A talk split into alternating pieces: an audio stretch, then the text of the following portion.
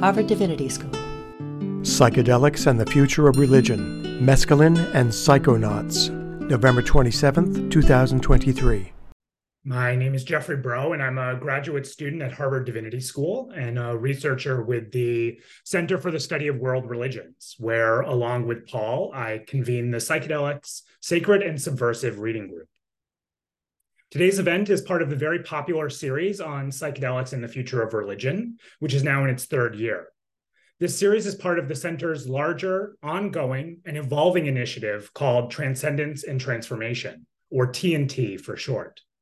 If you're interested in TNT, we'll put a link to the TNT page in the chat function. As always, the best way to stay abreast of what we're doing at the center and its programming is to sign up for our weekly newsletter, which you can do at the center's landing page.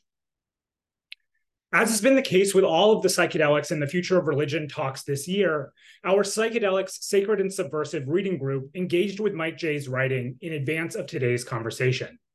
The richness of Mike's work led to an energized and sweeping conversation among the 25 graduate students and faculty who are part of the group. It was a conversation that broached questions ranging from the conceptual what is a drug? How did that label come about? What are the ramifications of how psychedelic history is told? And it also covered the more concrete questions like what are the ideal approaches to decriminalization and legalization? And what moral imperatives do re- religious practitioners and scholars have to aid in undoing the harms wrought by the war on drugs? We expect that today's conversation with Mike Jay will cover just as wide a range of topics and be just as exciting and generative. In a minute, I will turn it over to Paul, who will introduce our speaker and kick off today's conversation. We are fortunate to have the full 90 minutes to be in dialogue with Mike Jay today. And Paul and I will be moderating with a mix of our own questions, those that arose during the reading group, and the questions from all of you in the audience. With that, I will turn it over to Paul to introduce himself and Mike Jay. Hello, everyone. Welcome again. I'm Paul Gillis Smith, grad student at Harvard Divinity School and researcher here at the Center for the Study of World Religions.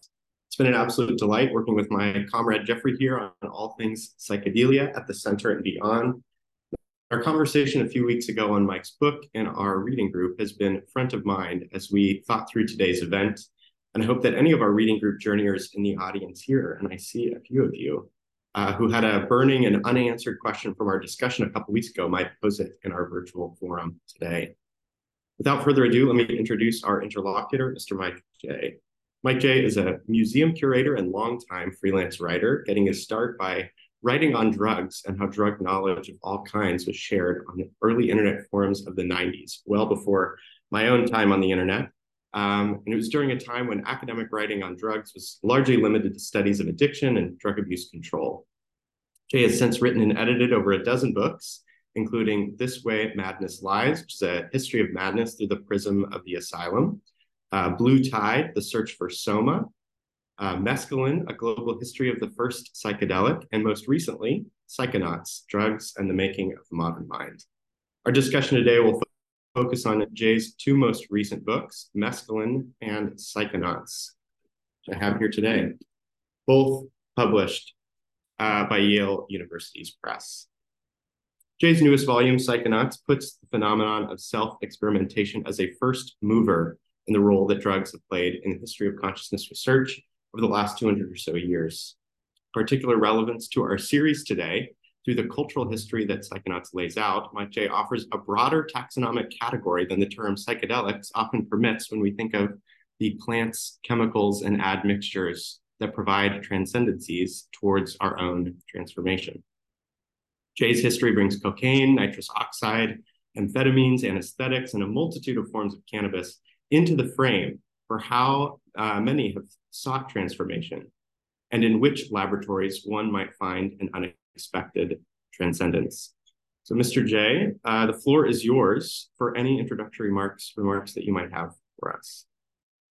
Thank you very much indeed, Paul, and thank you, Jeff. It's a real pleasure to be here.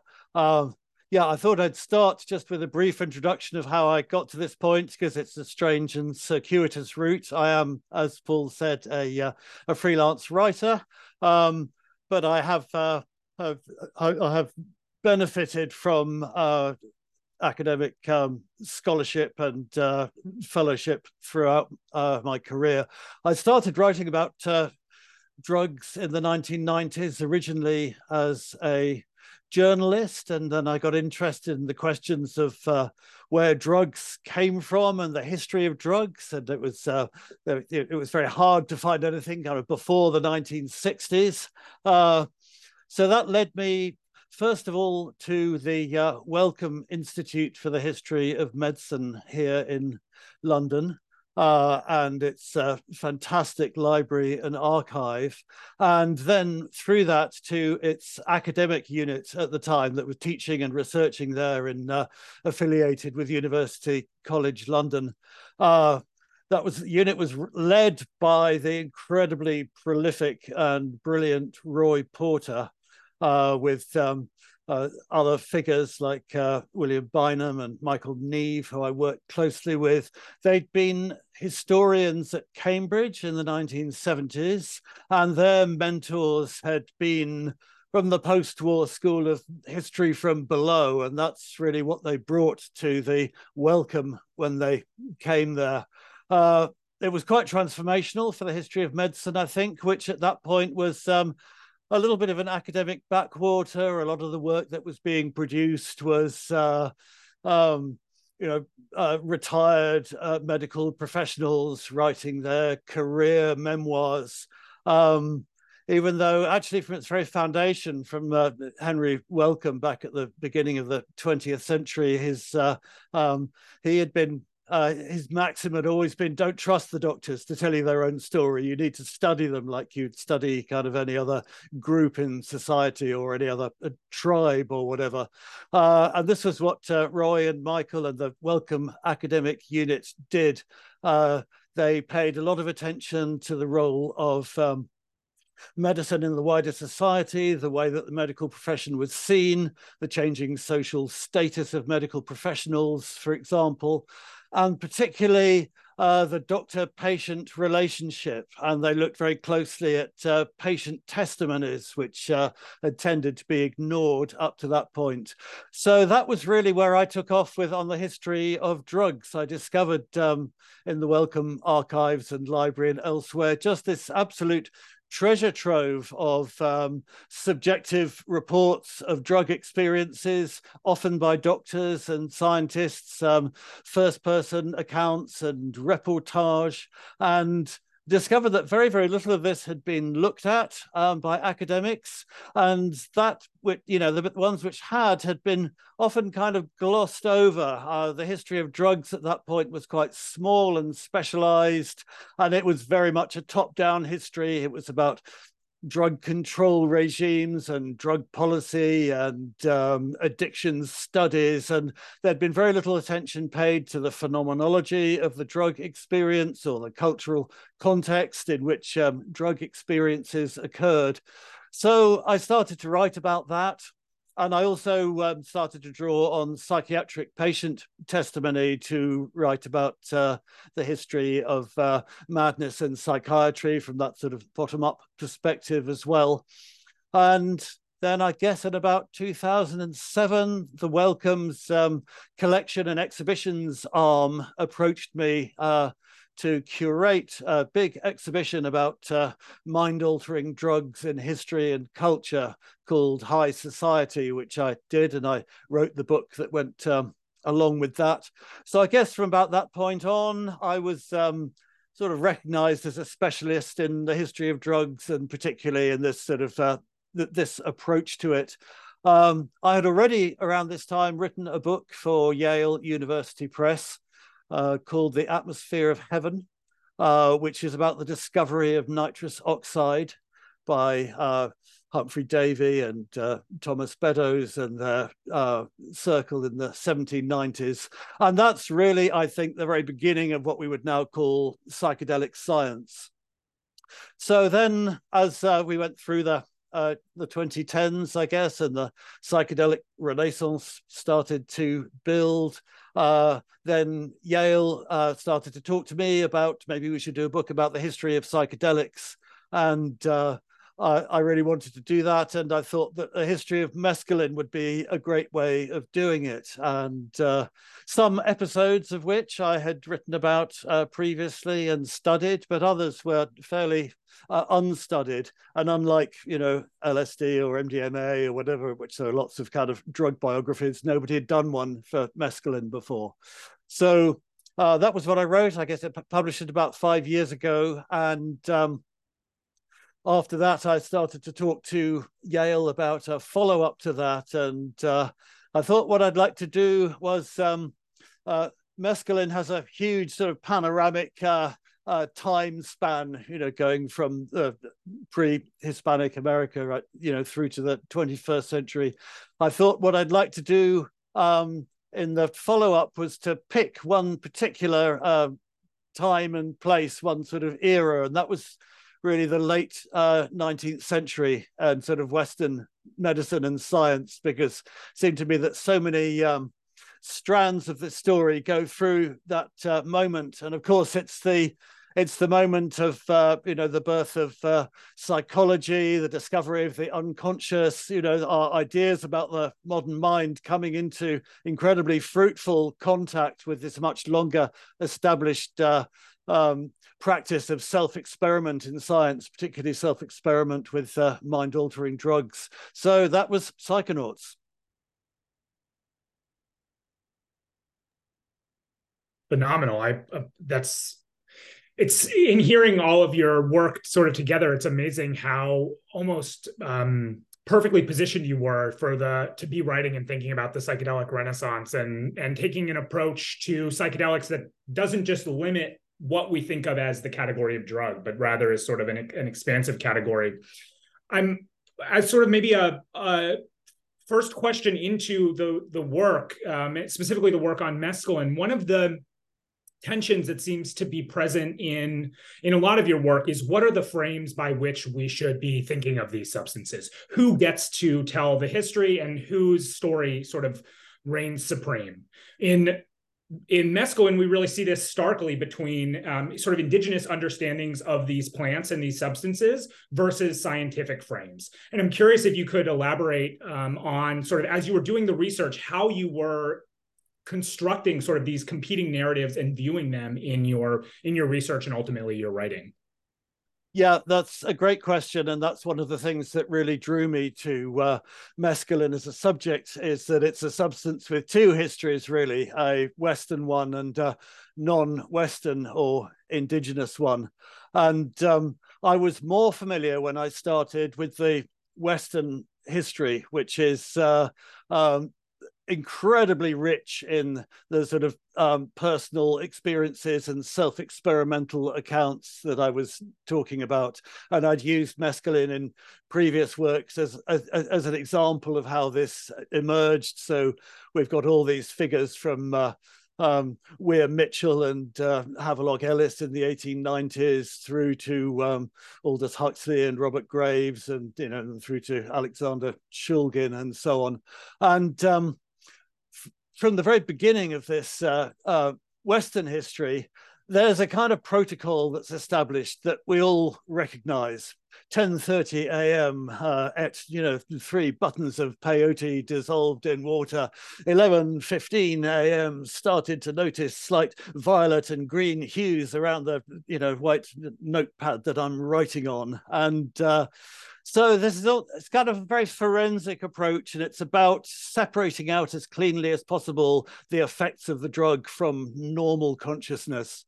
And um, it's very much focused on the visuals, and um, it's uh, because these are uh, partly because they're so striking, but also partly because they're, they're used to, as a sort of shorthand for identifying a level of intoxication. So, you know, we still, when we have the word psychedelic and, you know, in general parlance, it refers to, you know, these uh, very um, vivid visual styles. And when people are trying to talk about their psychedelic experiences, they kind of gauge the intensity of them by how intense the visual distortions were. And um, it was fascinating turning then to non-Western and indigenous traditions, uh, and where one looks in vain for anything like this. You know, there are very few first-person accounts and in of of of um, so peyote or uh, San Pedro the Wachuma, the mescaline containing cacti in the indigenous literature. And the ones that there are, are usually have been prompted by a Western anthropologist. And um, I discovered as I went on that it was not um, simply that these weren't available, it was that this is really not how um,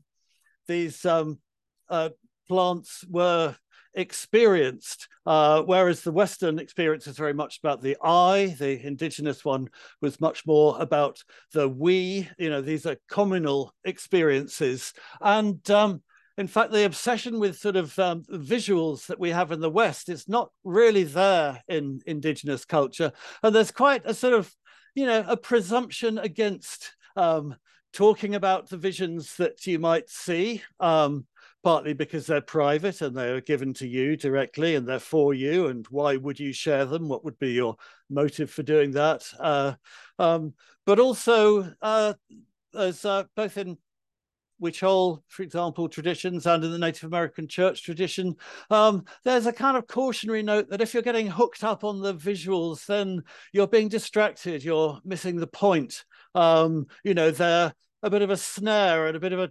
temptation. And really, you should be, if you find that happening to you, then you should pop out of that and you should become present again in the group ceremony, which is uh, what's really going on. So, um, it's very, I mean, in mescaline, I sort of uh, suggest that if you look at the transition from um, orality to literacy, you know, that maybe kind of gives us some idea of the shift between the sort of non-Western and the Western experience.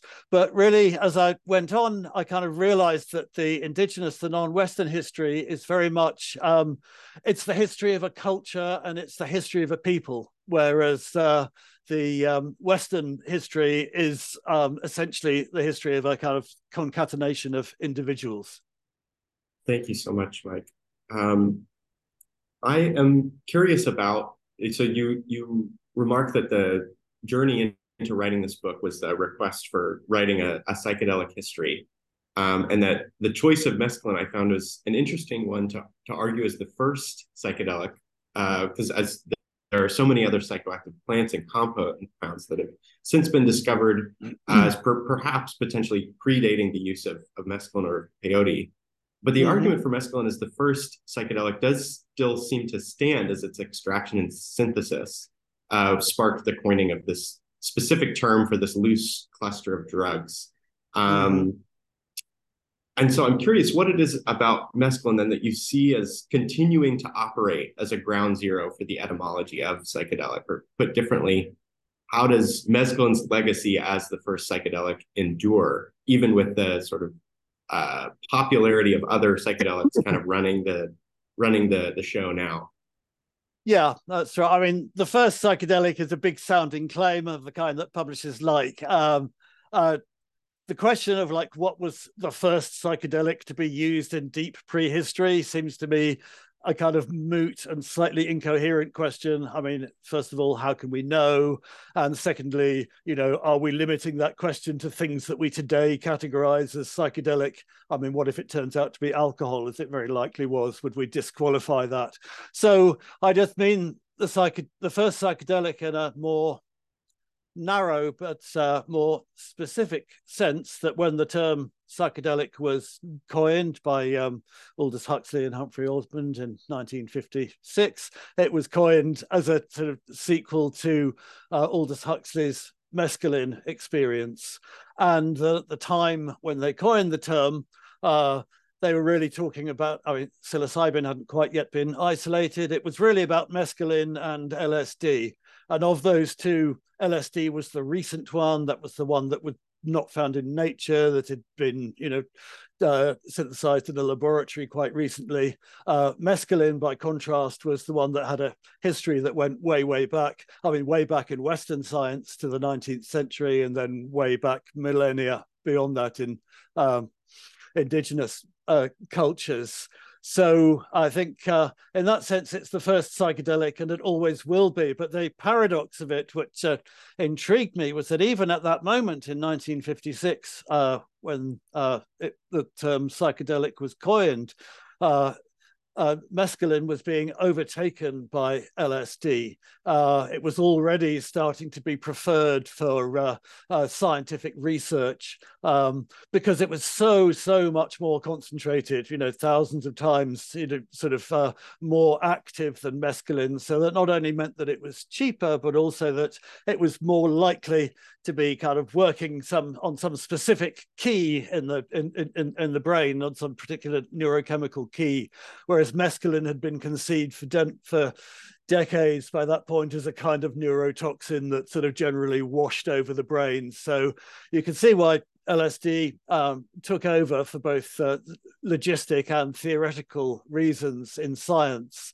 And then in the 1960s, when the psychedelic counterculture started, it was LSD rather than mescaline that took over for precisely the same reason. When the first underground chemists started producing something, I mean, why produce a gram of mescaline, which makes like three doses, when you could produce a gram of LSD that makes thousands of doses? So mescaline was kind of already on the way out at that point. So it was an interesting um, subject to pick because um, all its history sort of really went back, you know, but before that moment when the concept of psychedelic originated rather than forwards. And it had more or less disappeared, you know, by the end of the 60s and uh, had become at least kind of a legendary substance, uh, you know, that was still, um, you know, it could never be forgotten because everybody always remembered, um, everybody had a dog eared copy of uh, Doors of Perception on their shelves. Everybody would always remember where that story started. And as we go forward into the 21st century, um, actually, you know, mescaline has, uh, you know, never really kind of got going in the psychedelic renaissance for exactly the same logistical reasons. It's a 12 hour trip, you know, it's a very large dose, it's got lots of somatic effects. If you're trying to find something that's, you know, short acting and containable and manageable, then it's never going to be your, your first choice. Um, but what, of course, has happened in the 21st century is that the cacti uh, in two very different ways. The peyote cactus and the huachuma, the San Pedro, are probably now being used by in both cases by more people on the planet than they ever have been in history. So one can't, in that sense, say that mescaline has disappeared. And I think the cacti may well have, uh, you know, important roles in the future of psychedelics. But uh, I think really the legacy of mescaline is that it's the origin story, and it always will be. Yeah i love i i love thinking about this these sort of long histories and even in in your response there the idea of what exactly is a psychedelic was sort of coming to mind because it, it's a as a term it's somewhat slippery. Um, we use it to mean so many different things and and and it means different things to different people and there's sort of i think maybe we'll turn to this after after we spend a little bit more time with mescaline but this is such a key question in psychonauts it's like what is a yeah. drug and who gets to decide Maybe um, before we, we turn there, one sort of question that was coming to mind as you were talking about the history of, of mescaline and mescaline use now and sort of more mm-hmm. people using the, the cacti than ever before. I'm curious if you what your thoughts are about the way that that there being so many extant indigenous traditions that are using or sort of new newer newish traditions like the native american church that sort of have done such a good job at um, solidifying the indigenous history of mescaline. I'm curious how you, if you think that that is changing the way that um, science is viewing this this this substance. Um, and I'm thinking specifically here about maybe like Michael Pollan's work on um, "This Is Your Mind on Plants," saying we shouldn't touch peyote at all as a scientific community. Have you seen that discourse in the sort of what we would call like the Western psychedelic renaissance? Definitely. I mean, we've got a huge rights clash, I think, between groups like uh, decriminalized psychedelics on the one hand and the Native American Church on the other. And um, I think you know, these are two very different understandings, and it'd be good to talk about the term drugs and the term psychedelics later. But um, I think in this context, um, it's uh, um, you don't find a lot of indigenous people using the word psychedelic. And I think that's partly because, you know, baked into it in ways that we don't always appreciate is a, a narrative that um, these plants contain chemicals that are psychoactive, and these chemicals in these plants affect the neurochemistry of our brains, which alter our states of consciousness. Of, you know, needless to say, none of this uh, narrative has any relevance in indigenous contexts. So, um, uh, you know, the word psychedelic. I, think it's, it's, interesting when you when you move into this context and the word psychedelic doesn't really work, and then you have to kind of think about, well, how would we paraphrase it? What do we mean if we don't have this uh, handy term? You know, and then the other thing I've picked up in indigenous cultures is that. Um, they don't like to refer to their practices as psychedelic because that in, in a way they see the term psychedelic as kind of co-opting them without their consent into a western cultural movement with which they may not actually have very many affinities so um, yeah i think it's a problematic term and i think it works very well for um, in a Western context, in context of Western modernity, you know, after the point where the term was coined, it doesn't work so well in other contexts. Um, as to whether that um, affects the science or not, I have worked with you know a couple of startups who are interested in uh, using mescaline in therapy and drawing on uh, Native American church practices, particularly for treatment of alcoholism, which was something that the Native American church kind of came to specialize in during the during the 20th century, uh, and I think more so than um, uh, MDMA or LSD or any of these um, unambiguous um, uh, creations of the laboratory. I think um, people in psychedelic science are aware that mescaline has a legacy and a legacy that needs to be acknowledged. Uh, you know, possibly, you know, I think this is true of mushrooms as well. But uh, you know, indigenous mushroom cultures are, you know, they are sort of fewer and more isolated, and I think um, what we have with the mescaline cacti is, you know, the extraordinary phenomenon of the Native American church, which is, you know, essentially in terms of its use of peyote, a, a new religious movement from the late 19th century. Uh, and then much more recently, um, in um, the Andes and on the Pacific coast of South America, uh, the use of uh, Wachuma or San Pedro, which was um, very sort of marginalized, um, not very much studied even by anthropologists because it was always regarded as being a kind of a kind of mestizo culture that wasn't sort of uh, you know authentic or pristine or ancient.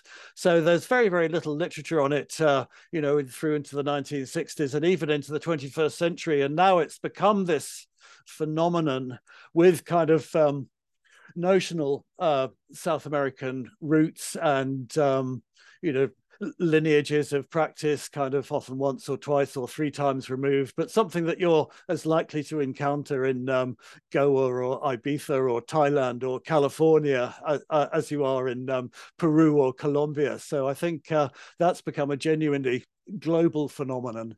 And it's very interesting to see um, how or whether scientific, uh, you know, psychedelic science will engage with that because um, so far that engagement has happened outside the medico-scientific um, gaze. I am I, I to situate ourselves in the the title of the series, psychedelics in the future of religion. I think mm-hmm. we could just as easily title this uh, this uh, panel, this event today, psychedelics in the history of of medicine, or psychedelics in the history of psychopharmacology, rather than the the future of religion. Um, and I think psychedelics sort of point to a really interesting like juncture point or friction between science and religion that we're sort of always kind of mm-hmm. stumbling our way into. You know, whether it's a, you know, a dark history of Darwin or something like that, we kind of have this same sort of tension or um, um, for, I think friction is the best word of mm-hmm. uh, how science and religion are coming together around these mm-hmm. around these substances and, and taking them for taking them for various for various uses. Um, and I'm curious what you make then of what the the future for this relationship between scientific and religious use of these chemicals plays. Because um, at least in the history we have mescaline gives a great study of like a long indigenous history that we could describe as religious. Perhaps that's not even the best term. I find a lot of times our categories of religious, medical, recreational aren't particularly relevant in indigenous contexts. You know, it's it's both and or it's neither mm-hmm. nor. But now, as we sort of set off into the future, the Native American Church setting itself up as a kind of religious entity, and many other uh, religious communities sort of organizing themselves around psychedelics and their the legalization of their use structured through a, a sort of religious rights prism, and then a parallel path of you know we need to legalize and pharmaceuticalize. What do you make of the future that this mm-hmm. uh, long-standing relationship between science and religion um, has been on on psychedelics. Yeah, I think that's that's absolutely right. There's a, a, a lot of, of that that um, I agree with entirely. I think uh, medicine and religion, uh, in that sense, are Western categories much more than they are non-Western or indigenous categories.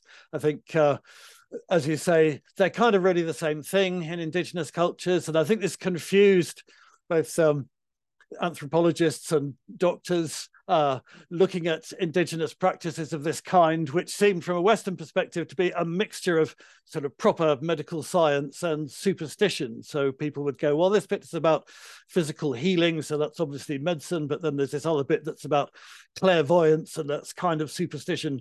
Um, you know, in indigenous terms, they're the same thing. If we think of these plants as something that enable you to see things that are normally not visible or to communicate with non-human persons you can't normally communicate with then the information that you get might be that this is the cause of your sickness or it might be that uh, this is where your lost object is located. You know it's really the same thing. So in that sense there's no distinction.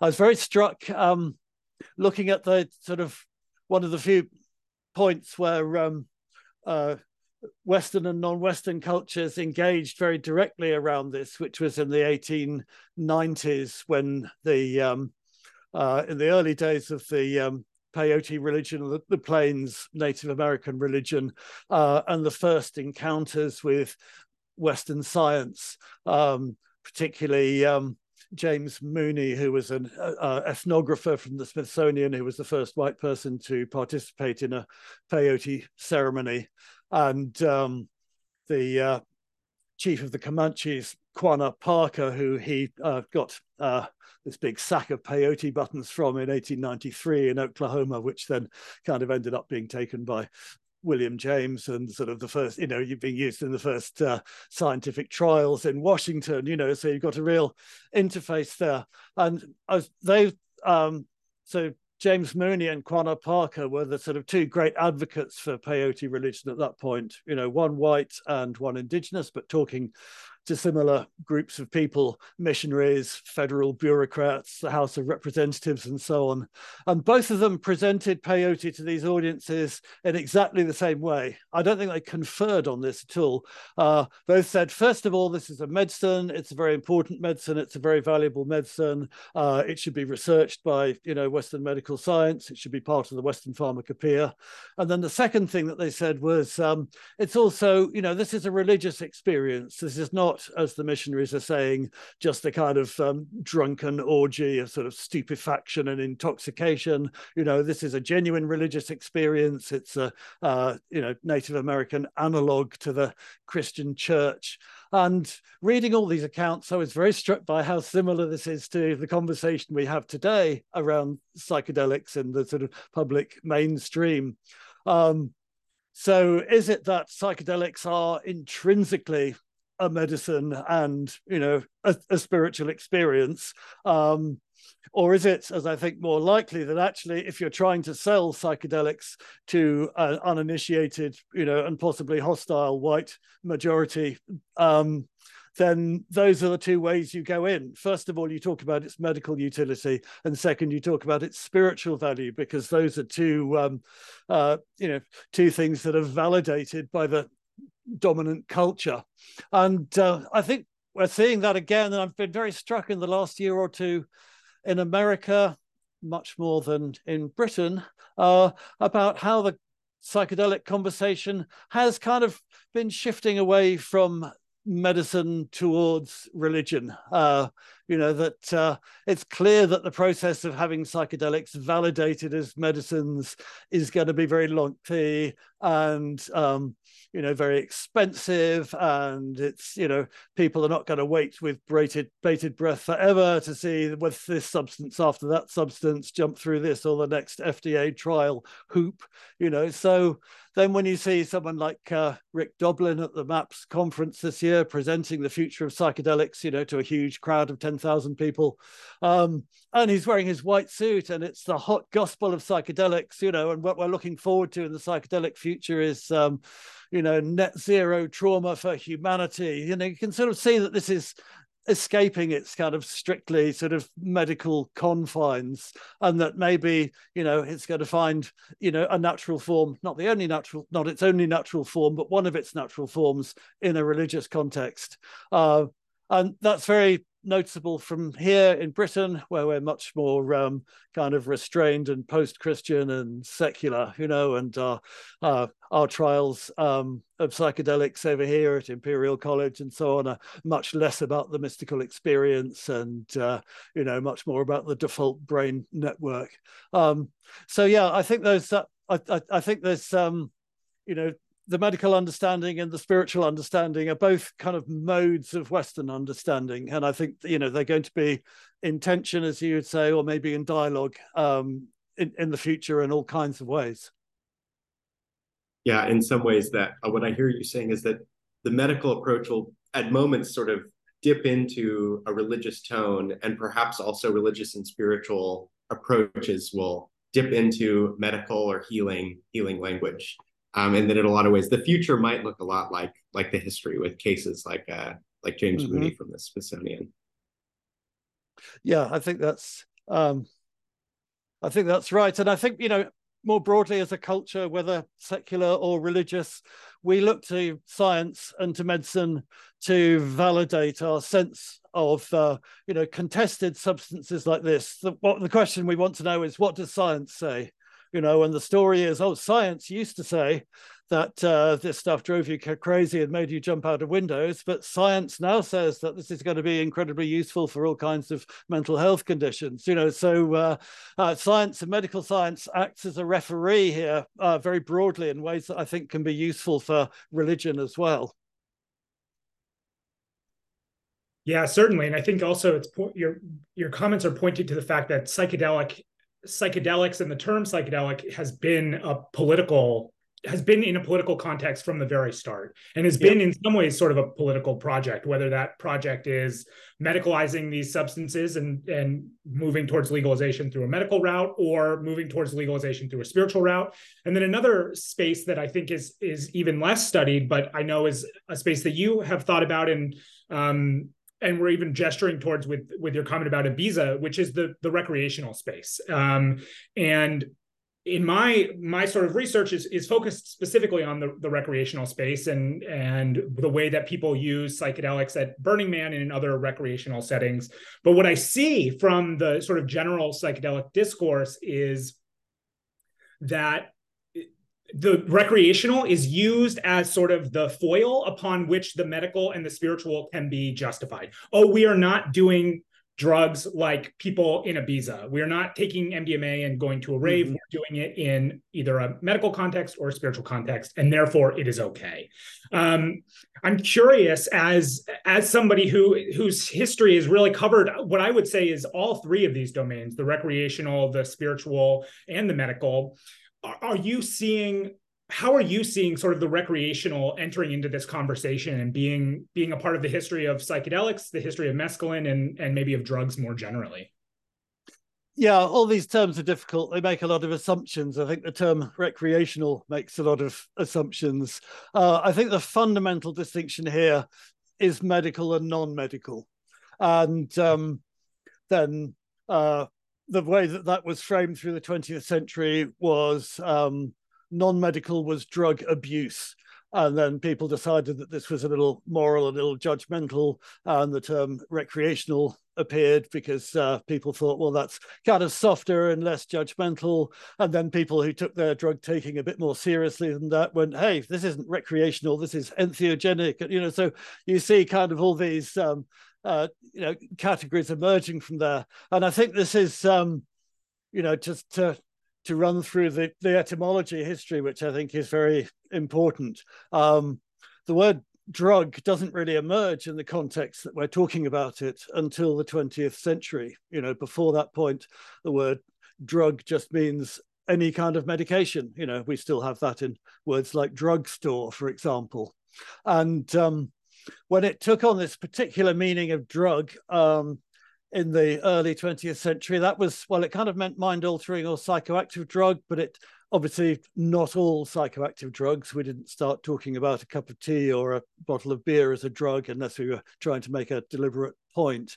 Um, so uh, drug means mind altering, but it also means that if you look at the sort of first examples of it, it's a kind of shortening of something like dangerous drug or addictive drug, or generally a drug that should be used only in a medical context. And in a non medical context, it's a drug. And we still have that odd thing. I mean, something like say morphine or nitrous oxide it's not a drug if it's being used in surgery it's only a drug if it's being used as we would say recreationally uh, and then on top of that, I think the drug, the word drug also has always sort of baked into it early on was the idea that it was something foreign. We tend not to call things in our own culture drugs. We don't call alcohol and tobacco drugs. A drug tends to be something that's come from somewhere else. And you find that in non Western contexts as well. Uh, traditional users of ayahuasca or coca you know, are appalled at the idea that they might be drugs, but they have the word drug in the vocabulary. Like, oh, drugs, those are those bad things that people in the cities take, you know. So there's always something about culturally alien about drugs. And then, of course, from, you know, the early years of the 20th century and drug uh, uh, prohibition and criminalization, drug also has this sense of illegal or immoral, uh, illicit baked into it. So uh, there's a kind of medical and a cultural and a legal, you know, a whole set of, you know, negative, pejorative associations around the word drug. And um, you can see how this started to become a problem in the 1950s when people were starting to take LSD or mescaline and have, you know, mystical experiences or experiences that they found very valuable, and also starting to find that this experience might have therapeutic benefits and so on. And you can't really use the word drug to say that. You can't say kind of, you know, drugs is a is a kind of word that you can only use uh, to describe bad things. So. Uh, and you see Aldous Huxley in his writings around that time dancing around the word drug until the um, word psychedelic is coined. And, um, you know, that was specifically as an alternative to the psychiatric terms for LSD and mescaline, which were psychotomimetic or um, hallucinogen or things that connected it to psychosis and schizophrenia. And so it was specifically about connecting the experience, um, you know, to uh, to mystical or religious experience. And uh,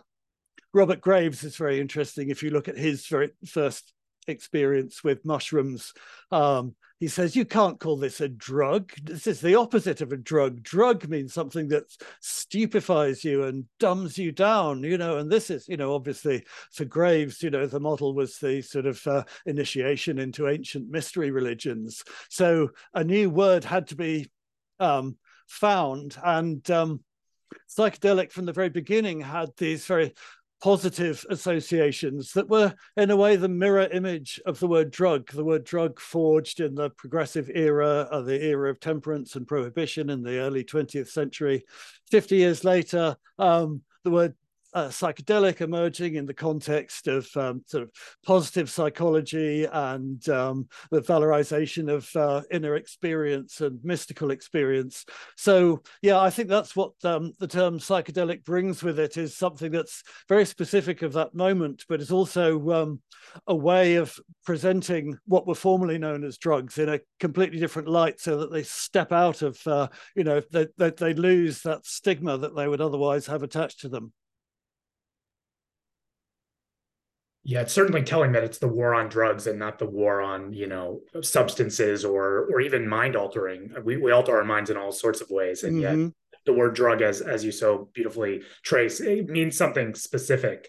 Um, I, I want to note to the audience that we have a, we have a number of really great um, questions here, which we will turn to sort of in the last um, bit of our of our time um, after Paul and I ask a couple more just sort of uh, general questions about about these two works. But if anybody in the audience has additional questions, please send them through, and we'll try to get through as many as possible.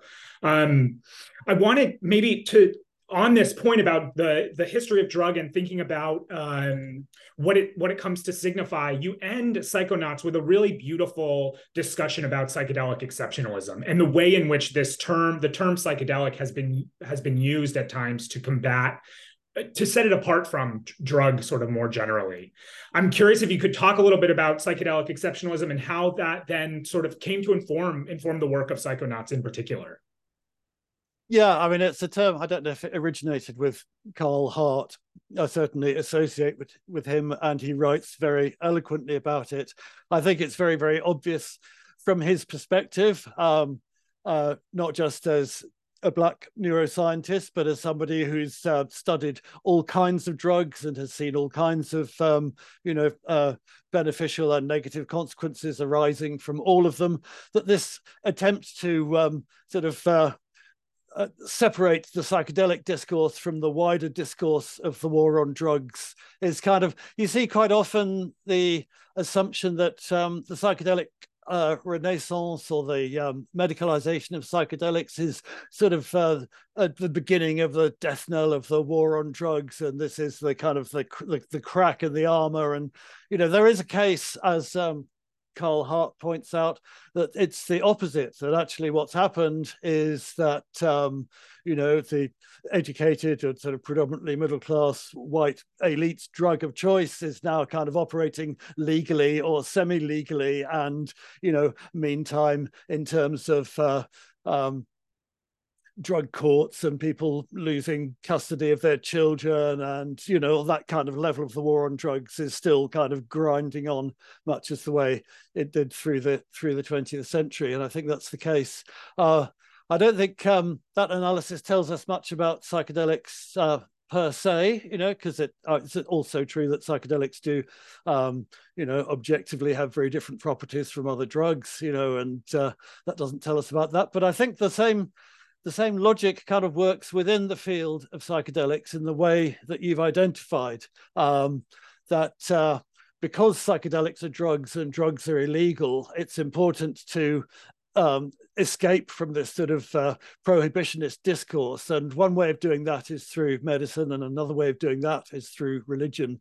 Uh, and in both cases, it's kind of necessary to haul the ladder up after you've done that. So I think predominantly from uh, uh you know the sort of medical and if we can call them corporadelic forces you know we hear this thing that psychedelics should only be used under medical supervision otherwise it's very dangerous and very risky to use it on your own. And that's kind of consigning psychedelics without their exclusion you know to sort of um, you know the, a continued existence in the war on drugs. And um, you know i personally would advocate for legal regulation that uh, reaches uh, beyond just um, simply medical uses with licensed pharmaceuticals and looks at we're starting to see that with the decriminalization, uh, sort of more of a bottom up model. Um, I think there are all kinds of other models uh, starting to emerge in different places around the world of membership clubs, as well as starting to look what's happened with the retail sale of cannabis and so on. I think we're starting to see how um, uh, psychedelics could be legally regulated in non-medical contexts, but we are currently in a situation where 99% of that uh, you know conversation about uh, regulation is happening with regards to you know uh, licensed medical use which is kind of 1% of all use. And at some point i think we're going to have to turn our minds to the other 99% of psychedelic use. Yeah speaking of that that 99 percent of of uh, of other use.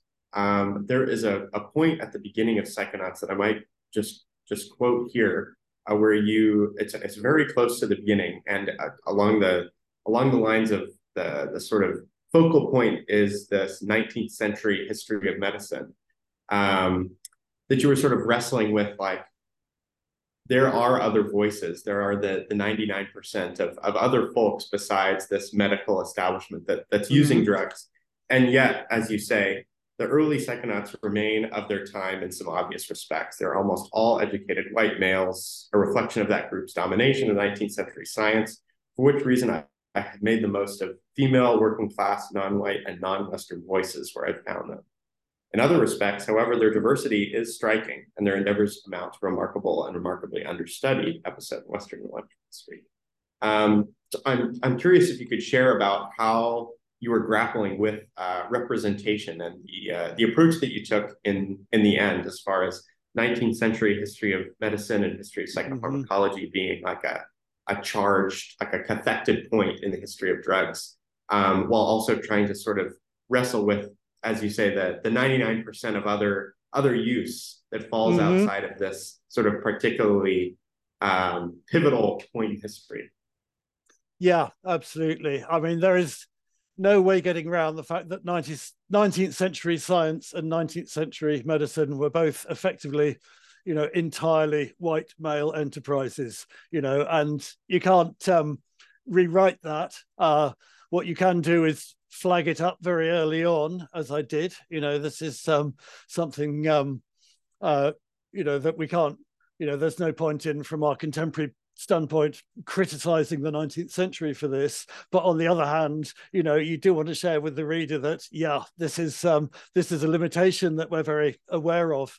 And um as you say I, my solution really was to make the most of other voices where i could find them so um I spent quite a lot of time in the book with Paschal Beverly Randolph, who is a black or mixed race, self-identified um, spiritual figure in the early 19th century who's um, used hashish for um, uh, clairvoyance and astral traveling and uh, marketed it as such as well, who's a very unusual figure. Um, then um, in terms of uh, female voices, there females uh, female participation in this is one thing um, female writing for the record about personal experience is something completely different. That's a very, very high hurdle to jump. Not many women did. I've spent a bit of time with someone like Maud Gonne, who was a political activist and spiritualist, and extraordinarily fearless woman, um, love object of W.B. Yeats for a long time. And she wrote about drug use in her memoirs. But, uh, you know, the problem you have with these figures is that, yes, um, they do escape, um, you know, they do show you other genders and ethnicities, but you're also dealing with very, very exceptional figures. So it's very hard to generalize out further into that gender or that ethnicity from them.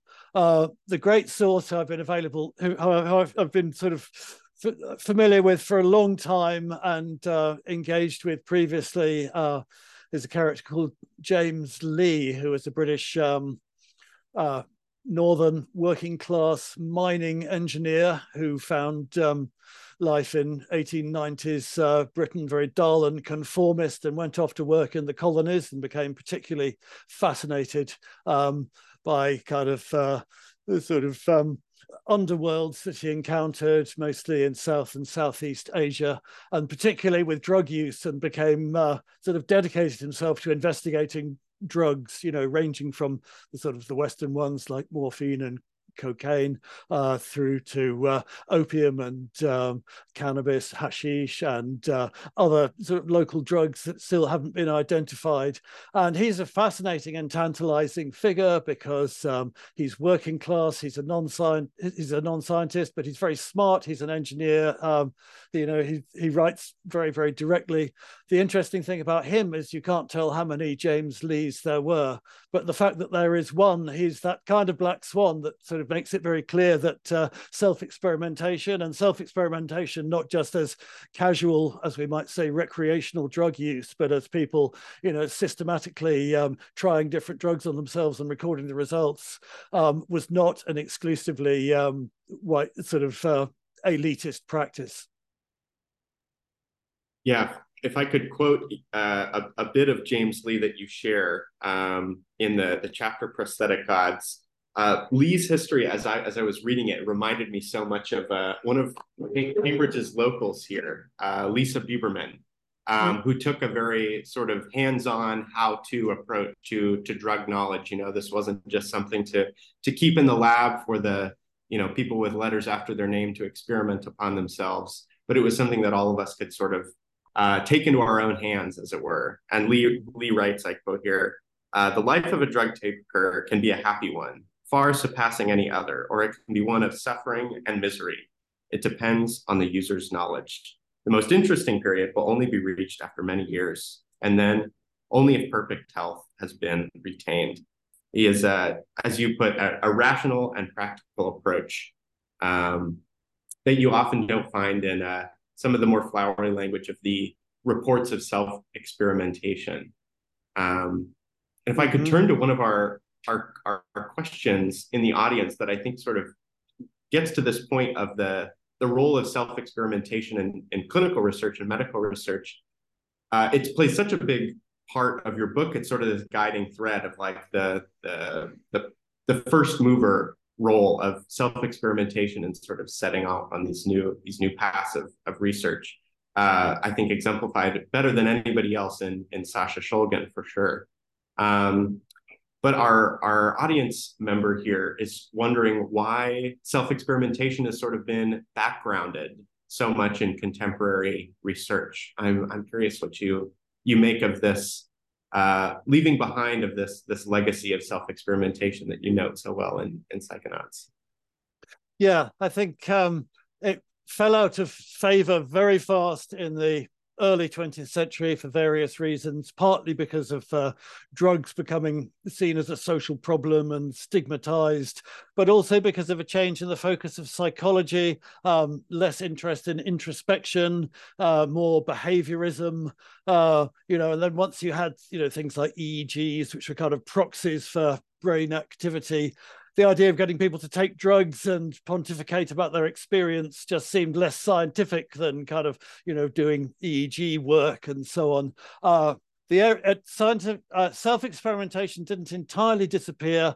Um, the areas where it really hung on were in psychopharmacology, where people were studying and formulating new drugs, and there people carried on, you know, experimenting on themselves. So that's why Albert Hofmann, for example, in 1943, it was not that strange for him to be self experimenting with his new compound LSD 25. And then when the um, psychedelic era started in the 1950s, and you were dealing with drugs with these remarkable effects on consciousness that had to be experienced, you had, you know, a, a, a great um, renaissance. I mean we talk about the psychedelic renaissance now. I, am sort of attempting to suggest that the 1950s is really was in itself a psychedelic renaissance of you know a previous era the 19 uh, the, the, 19th century.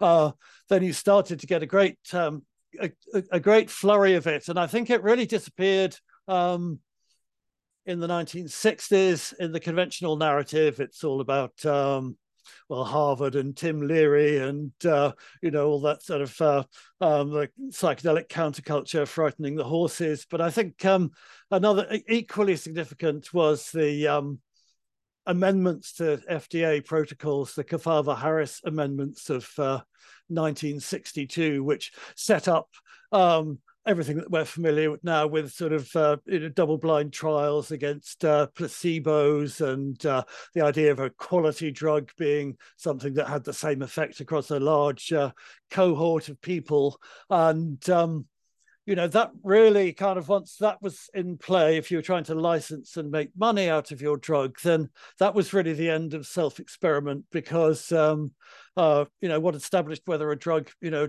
uh, jumped through all the obstacle courses of FDA licensing was whether it had produced uh, similar effects in um, uh, large cohorts of patients and whether you could show a biomedical cause and effect between the chemistry of the pill and the effect. And, you know, all those things kind of made um, self experiment a bit marginal. And so it more or less disappeared. And I think it's we're now in this curious position in the psychedelic renaissance, or maybe the second psychedelic renaissance, if you sort of take my kind of deep historical line on it, is that where studying these. Uh, what's really interesting to us is the phenomenology of um, these uh, th- these drugs, the subjective effects that they produce, and yet we're stuck with a model of science which can only study this at one remove from uh, you know by looking at brain scans or whatever. So, what's the position of self experiment uh, in this in, in in this discourse?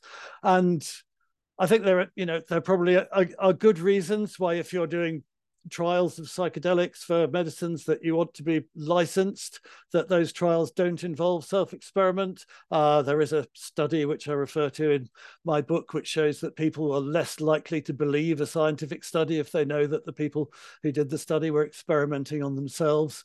But I think we have this curious hybrid. I think self experimentation has always been a hybrid form, you know, with one foot in literature and one foot in science. And that's what's so fascinating about it. And, um, you know, why it's so interesting for tracking bigger changes, like you know the sort of balance between objectivity and introspection in the in the mind sciences. And I think where it finds its home now is, um, I mean, I think this is one of the reasons why Michael Pollan's first book was such a huge, towering bestseller was that uh, uh, he told us what the scientists were saying. You know, he told us about 5-HT receptors and default brain networks and all this kind of stuff. But he also told us the things the scientists couldn't tell us, which is what these experiences were like and what they felt like, which he described beautifully. And I think, you know, there are huge uh, mainstream audience of people who are really here for that bit, and they weren't getting it from the science. And uh, so I think we do get it now, but it kind of doesn't quite exist within the science itself. It's a kind of outrider to the science. I, there's I love how the you know you're almost again sort of pointing to like what are the what are the languages that these different spaces are using to sort of give legitimacy and to sort of make sense of the world and and Sasha Shulgin is such a great example of somebody who was able to was clearly speaking the language of medicine but yet was doing so with like sort of poetic license and self-exploration and introspection and uh, you know is an example of blending that another example of blending that comes to mind is something like the mystical experience questionnaire which mm-hmm. you know we're trying to science is trying to say okay this is what it means to have a spiritual experience um, and yeah. and we can prove it with this psychometric uh, set of like 50 questions you know um, turning to this like religion and, and science feel like maybe they're particularly um, not at odds necessarily, but they're different. They're different ways of making sense of the world and of explaining. Mm-hmm. And um, pointing to one of the questions from the audience, um, the, the Stephanie's question is: Is there a way that you see that sort of these these two approaches science and religion, science and spirituality can be reconciled um, in the study of psychedelics. That there can be as she says, a uh, not a perpetuating of the categorical demarcation between science and religion or psychedelic and drug, but rather bringing both the empirical and the qualitative experiential together. Do you see a path forward for that? Yes, and I, I, I think, I think they'll continue to be. You know, we might say see it as being in tension, or we might say it as being in dialogue. But I think those two languages I think Sasha Shulgin is a great example just to uh, return to him because that's exactly when the FDA are setting out these new protocols. Uh, Shulgin didn't have to obey them because he wasn't trying to make money out of this. He wasn't trying to patent or license his drugs, so he didn't have to um, jump through the FDA hoops. And um, it's fascinating to me in uh, TiHKAL and PiHKAL to see how he proceeded. And he was very explicit about this that, you know, drug discovery, there are two parts of it. One part is the synthesis of the chemical, but then you've just got a white powder and you really have no idea. There's no way of just like looking at the molecular structure and saying this is going to be psychoactive, let alone what it's going to do. So he also wrote his subjective extensions and commentary. And I, connect that back to you know what I'd see is the very very beginning of this story, which is Humphrey Davy and his nitrous oxide experiments, and his first write up of that in 1800 is exactly the same. The first section of his book is the chemistry and the synthesis, and then he goes on to look at the animal experiments and what we can tell about how much of the gas is absorbed into the bloodstream. And, you know, then he goes on and finishes with the subjective accounts of people, you know, including Samuel Taylor Coleridge and Robert Southey and the, the, Romantic poets. You know, so you know we have these two languages which are mutually unintelligible. They don't inform one another at all. But you have to put the two of them together uh, in order to have the whole picture.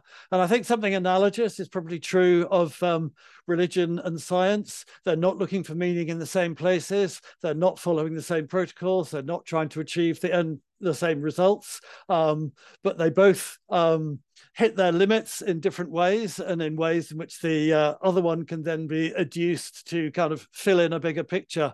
So I don't see a grand synthesis um, of uh, religion and science emerging from this, but I do see psychedelics maybe bringing them together in ways that they haven't been brought together before. And I do see that as being sort of prudentially, uh, you know, very productive.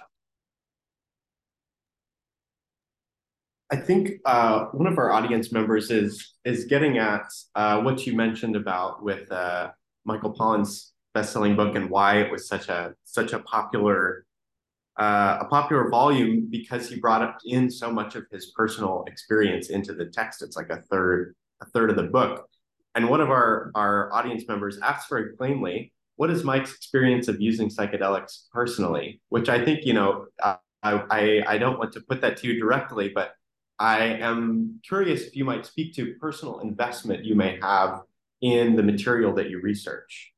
Yeah, I think that's uh, that's absolutely fair, and it may it, it may be revealing. I mean, it's I think it's no surprise to say that I've been taking psychedelics, um, you know, occasionally uh, for a very long time. Uh, I, I would have been ended up reading about them now if I hadn't had, you know, very formative psychedelic experiences in my youth, in my late teens, my early twenties. I kind of came to. Um, uh, my coming of age uh, in terms of psychedelics was in a sort of odd period that's um, thought of as a, a, kind of interregnum. I mean, I was uh, by the time I was uh, interested in them in sort of you know late seventies and early eighties, you know the hippie thing was done and gone. You know, I was of that punk generation that never trust a hippie was my uh, motto. You know, and it was you know an, an and and the idea that you didn't really look to um, authority you know it was a sort of diy culture. You did things yourself and worked them out for yourself. So i did that you know at that time with lsd and mushrooms um, you know in a very haphazard way incredibly poorly informed. You know this is why it was so exciting for me when things like erowid came along and there was actually good drug information out there you know because uh, i was um, working pretty much in, in in a vacuum. And um, you know, I so I, I came to my own understanding of psychedelics and my use of them, and I would say that um, you know probably the ones that really informed my experience and kind of shook my view of reality were the first few experiences and um, Alan Watts famously says, you know, when you've got the message, hang up the phone. And but my response to that was always, yeah, but what if you're enjoying the conversation? So, uh, you know, I've continued to take them since, but for me, they're kind of really more like um, the sort of quintessence of all the things I like. I take them, you know, in nature with people I love, and they're just great peak experiences. And uh, that's kind of where I am with psychedelics personally. So it may be that, uh, you know, i I'm personally not very interested in the sort of the guided trip. That feels a bit odd to me and i think that's because probably i'm used to figuring this stuff out for myself and the whatever understanding i've reached i've reached on my own. So yeah that's i guess my personal background and that may or may not uh, inform the work that i've done. I often wonder what uh james and freud would would think of a site like erowid today. I think in a lot of ways would be sort of their the the dream of or a culmination of all their their work mm. as far as what self experimentation was to them. Um, I could ask a follow up question, this is something that I I turn over in my mind a great deal. You you see uh, in the '60s a kind of split between the um, the psychedelic movement of the 60s and the sort of political militancy movement of the 60s often sort of mo- moments of of conjoining um, and then I think it was in the 80s, you know, the history of Greenpeace very tied up with, you know, people being turned on by LSD or mushrooms or something along those lines, and then starting Greenpeace as a as a result of that.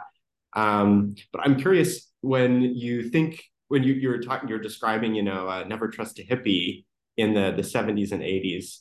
What was it that you sort of saw? Was were there any sort of moments of synthesis between a sort of um, interest in psychedelics as, as alongside a sort of punk political militancy, um, or did the two did the two sort of still seem kind of separate to you as as I see uh, sort of ran the the tides in the '60s? The the, the two definitely uh, were meshed, and um, you know, in things like the squatting movement, for example, uh, you know, there was a whole kind of um, large scene of people who were um, living kind of more or less alternative lives on next to no money, uh, and of whom it would have been hard to say whether they were uh, whether they were punks or hippies. I think by that time, when I say hippie, I mean people who, at that point in the late 1970s, were still kind of unreconstructed believers in the sort of uh, um, 60s um, hippie dream. And the ones of those who were left, you know, they were a noticeable scene. And certainly in Britain, they had their bands like Hawkwind and Gong. You know, you could still go along to places where, uh, um, you know, the kind of the smell of patchouli oil and cannabis hit you before you wandered in through the door. You know, they still existed. But I think we, uh, you know, uh, nobody in that kind of alternative scene was expecting the hippie dream to happen. Um, I think thinking back to it, I found um, that was one of the things I found, um, uh, you know, so appealing as a sort of as an inspirational text about um, Hunter S. Thompson's Fear and Loathing in Las Vegas because it was a kind of deep, phenomenal engagement with the drug experience. But it was like, uh, no, that hippie dream is gone. You know, we're now in a different age, and uh, you know that uh, that very, much spoke to me at that time. But I think um, you know a lot of people. I mean, I, I, think it's a little hard to talk about because a lot of people took psychedelics a few times and were extremely influenced by them and then stopped taking them and moved on. So, what do you call those people? So, in America, I guess the commune movement um, which you think of as a hippie movement, that was probably largely composed of people who had had their psychedelic moment in the late 60s. And then, you know, as the 70s rolled round, kind of, uh, you know, had families and wanted to set up an alternative lifestyle. And would you call that a political movement or a, a hippie movement or, you know, or a post psychedelic movement? So, yeah, lots and lots of crossover, of course. Um, and I guess, uh, I guess my main encounter, um, just to finish on that, with uh, you know, if you wanted to buy LSD in Britain in the late 70s. And uh, that was when you had to spend time with kind of unreconstructed 1960s hippies.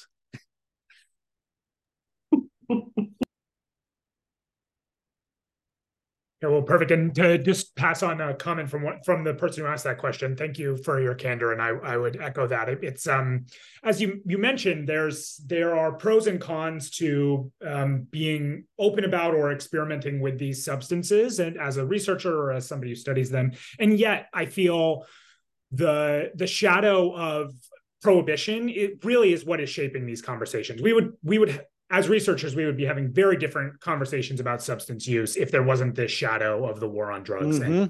and um, prohibition. So thank you for for sharing that. And um, I wanted to make sure we got a chance to ask Stephen's question, um, which is changing gears slightly, but is thinking about um, maybe not changing gears that that much. Thinking about a, a sort of a fourth category of um, psychedelic use beyond the sort of three pillars of recreational, medical, and spiritual, and the fourth being sort of aesthetic um, or or maybe creative. Um, mm-hmm. I'm Stephen is curious how your research has thought about that, and and maybe especially in light of um, the the Western influence you were talking about, or the Western focus on visuals what what do those visuals mean? How should how could we think about them as a maybe a creative mm-hmm. or aesthetic experience that has value in its own right? Yeah, I found um, that's that's absolutely right. The aesthetic approach has kind of disappeared. I found it incredibly generative and productive and um, interesting uh, to study, and you get it um, right at the beginning with that sort of uh, Humphrey Davy and the nitrous oxide experience and the romantic poets um, that uh, you know although we, you know we're looking at the intersection of drugs and spirituality, a lot of the history of drugs is actually a movement away from spirituality. It's creating experiences which previously would have been described as spiritual, but now have other possible material explanations. Um, but one of the ones that came up in the um, at the nitrous oxide experiments, this is around 1800, um, was the category of the sublime to describe the psychedelic experience, which um, which which I like a lot actually because it seems to me to introduce a very creative ambiguity. It's not a materialist explanation. The sublime is something that is outside of reason, beyond reason, and not constrained by reason, but also at the same time it's not um, positing uh, a spiritual or divine um, cause or meaning. It's kind of sitting in that ambivalent territory where the effect is the product of the both the observer and what they're observing. You know, so uh, and it's associated with awe and uh, and can be associated with terror. Uh, you know, it's uh, as um, Edmund Burke said, it's that state of the soul in which all its motions are suspended, which I've always really liked as a description of the psychedelic experience. And you find this throughout the 19th century. A lot of people um, are um, uh, who come to psychedelics. Their frames of reference are aesthetic or uh, poetic in ways that we've forgotten about. It's really interesting how many people sees straight on sort of poetry of Wordsworth in particular, and um, uh, you know, uh, Havelock Ellis says, you know, if uh, if this stuff catches on, you know, Wordsworth is going to be the the poet who everybody's going to read, and then it's fascinating to read Alexander Shulgin's first experience, where he doesn't reference um, uh, Wordsworth sort of specifically, but he says, you know, as I had my first dose of mescaline, I felt it coming up. My first thought was, I, I, know this state. I've been here before. This is how I used to see the world when I was a child, when everything was fresh and when I was part of it all, and there was no alienation or separation between me and the world. And you know that's exactly what everybody meant when they talked about Wordsworth. Um, so I think there's been a long and productive um, engagement with the uh, aesthetic approach and um, i don't think it's necessarily tied to any particular sort of visual form or visual representation. I mean i'm interested in the way that you know the image that uh, you know comes to mind when people say psychedelic or if you kind of um, searched psychedelic images on google what you would get is something that's very different from anything that that well certainly that I personally experience on psychedelics. It comes from somewhere else and it has all kinds of other meanings to it. Um, but uh, yeah, I think um, in the same way that um, a psychedelic, you know, we have the you know as uh, as as Westerners we these don't come with a frame that's ready made. You know, we have to find our own frame, and we can say, um, you know, this is a medicine. I'm going to take this and heal myself, or we can say this is a sacrament. I'm going to take it and have a, a spiritual experience. But we can also say, I'm going to take this and I'm going to create art. And there's quite a lot of that through the early half of the 20th century with mescaline.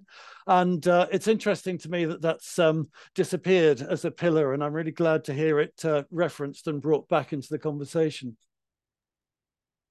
Yeah, certainly. And um, for anyone in the audience who's interested, the um, CSWR does a pop apocalypse, pop apocalypse uh, podcast, which is talking about some of the, as you're noting, some of the much smaller threads of visionary art around altered states, um, which are still exist, but but as you note, are are have a different seem, seemingly different flavor perhaps than um, they did in the past and as you were speaking about wordsworth and these other um, towering sort of figures, it, it almost struck me as what you were pointing to was less uh, aesthetic and was almost sort of mystical or what what a lot of people would sort hmm. of refer to or point to as mystical and this gets to another question and actually sort of a concatenation of a few questions in the audience around um what do what do you make and what does your research sort of make of this idea of the psychedelic induced mystical experience and do you see sort of from this this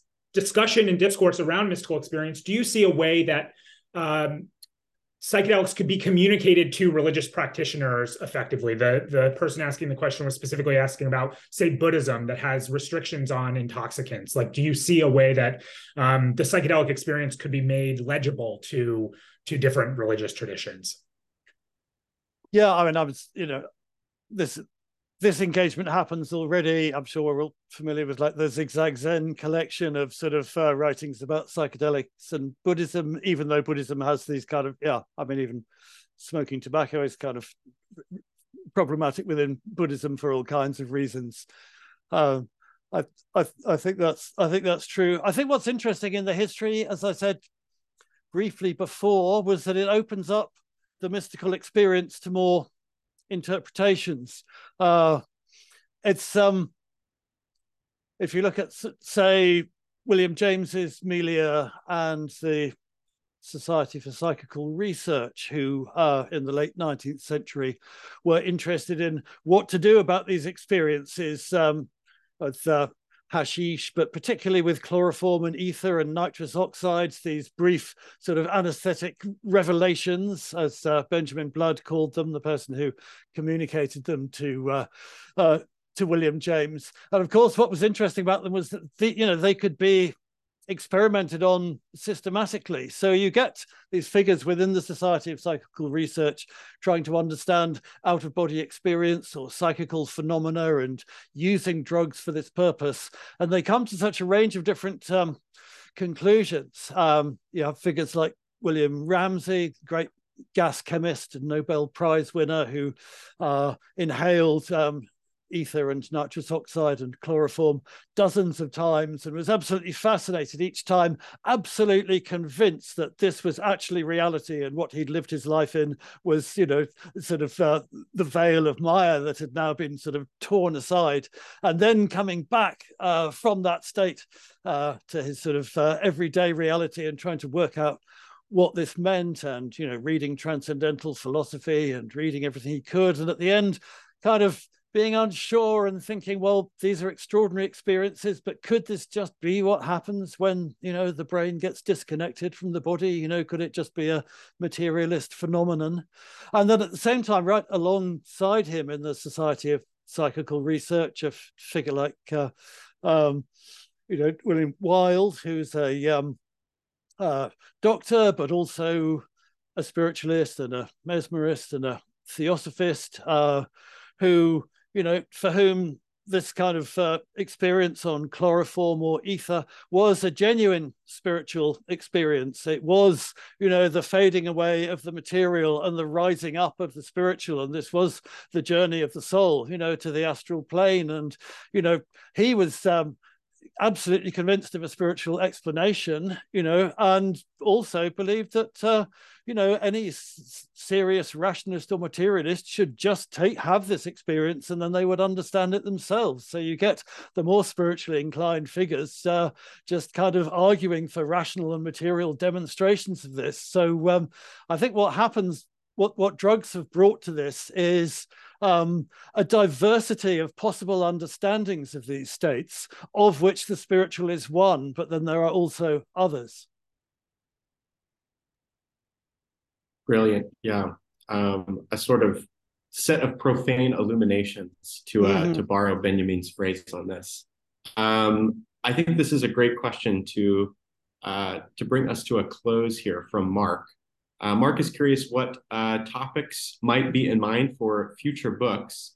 Um, and if a future book is not in the works, um, as this one just came out this year, I'm sure uh, the year has uh, sort of been taken over by by psychonauts. Uh, I, am sure um, where people might be able to find you and and your work uh, if, if we might expect something in the future. Um, and a third question of my own curiosity in this like trajectory of uh, the history of medicine from the perspective of drugs, um, from high society to mescaline to uh, uh, the nitrous oxide book to psychonauts. What what profane illumination might you suggest that we all pull away with from this uh, trajectory in your work? That's a great um, set of questions. I um, I always think it's hard to come up with a takeaway from the psychedelic experience, and that the psychedelic experience also doesn't necessarily need to be validated by a takeaway. Uh, one book that's come out recently, I don't know if it's on your radar, is 10 Trips by Andy Mitchell, a British colleague of mine, uh, who has thought about this very well, and I'd uh, recommend that for your reading list. Uh, as far as my sort of future output is concerned, I think I'm going to move towards a parallel kind of cultural history which doesn't involve drugs but has a lot of the same themes. Um, I think is where I will go next. I won't say much more about that, but um, the other thing I'm engaged on at the moment actually is a um, a new edition of um, High Society, and what's fascinating about that is that uh, you know that was maybe 12 years ago, I guess I wrote it, and going back over the text and seeing what revision should have to happen. Well, you know, there's no psychedelic renaissance in that book. It was, you know, even, you know, I mean, it feels to me like it was, you know, very recently, but even if it was like 12, 13 years ago, um, there's none of that. There was no such thing as legal cannabis. I'm writing about that as, uh, you know, something that might happen in the future only 12 years ago uh, the term opioid crisis had not yet been coined, you know, so that has been a real um, uh, eye opener for me in terms of how fast the landscape has changed in the last 10, 15 years. And, um, uh, and it's made me excited for how much it's going to change over the next 10 or 15. Yeah, certainly. Well, thank you so much, Mike, for for all of this. Um, I am excited to see where your non-drug um, future takes us, and and also mm-hmm. just am grateful for the work that you've done to reframe these conversations and and make that progress that you're noting happen. So, thank you for taking the time to join us and for all of your work. Um, thank you also to the audience for joining us today and for your wonderful questions. We will pass all of those on to to Mike. Um, I also want to take a moment to briefly thank um, Dr. Professor uh, Professor Charles Stang, who is the director of the CSWR and um, helped make all of today possible. And I also want to thank Lori for her technical expertise helping manage everything behind the scenes, and also to all of the CSWR staff for their help today. Um, and of course, thank you to Paul for for everything um, today and beyond. We will um, have one more psychedelics and the future of religion event coming up before the winter holiday. This will be a conversation with Erika Dyck and Christian Elcock about their brand new book, um, which is titled Expanding Mindscapes A Global History of Psychedelics. I believe it came out a, a day or two ago. Um, and it fittingly um, ends with an essay by our very own Mike Jay So um, it will be a, a, beautiful sort of extension of the conversation here and a chance to really dig into the, the long history of psychedelics. Um, that conversation will be on Thursday, December 7th um, from 2 to 3 p.m. Eastern. That will also be on Zoom, and a link will be available in the chat and also on the CSWR website. We look forward to seeing all of you back here then and wish you well until then. Thank you so much. Sponsor Center for the Study of World Religions. Copyright 2023, the President and Fellows of Harvard College.